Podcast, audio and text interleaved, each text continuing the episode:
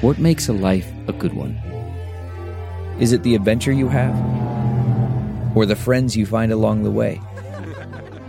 Maybe it's pursuing your passion while striving to protect, defend, and save what you believe in every single day.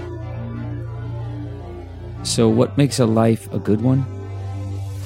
In the Coast Guard, we think it's all of the above and more. But you'll have to find out for yourself. Visit gocoastguard.com to learn more. It's time for a double dose of Dr. Phil. It's Ask Dr. Phil. When your child presents something in their behavior or personality that is beyond your understanding, the most important thing for you to do is recognize it is time to reach out for help.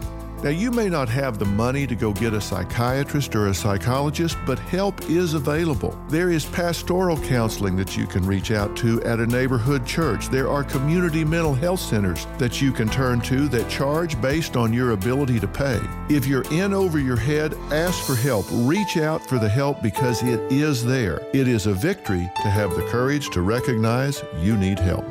For more parenting tips, log on to drphil.com. I'm Dr. Phil. We'll be right back with more Dr. Phil. The comfort of your favorite seat is now your comfy car selling command center, thanks to Carvana. It doesn't get any better than this. Your favorite seat's the best spot in the house. Make it even better by entering your license plate or VIN and getting a real offer in minutes. There really is no place like home. And speaking of home, Carvana will pick up your car from yours after you finalize your offer. Visit Carvana.com or download the app and sell your car from your comfy place. It's Ask Dr. Phil.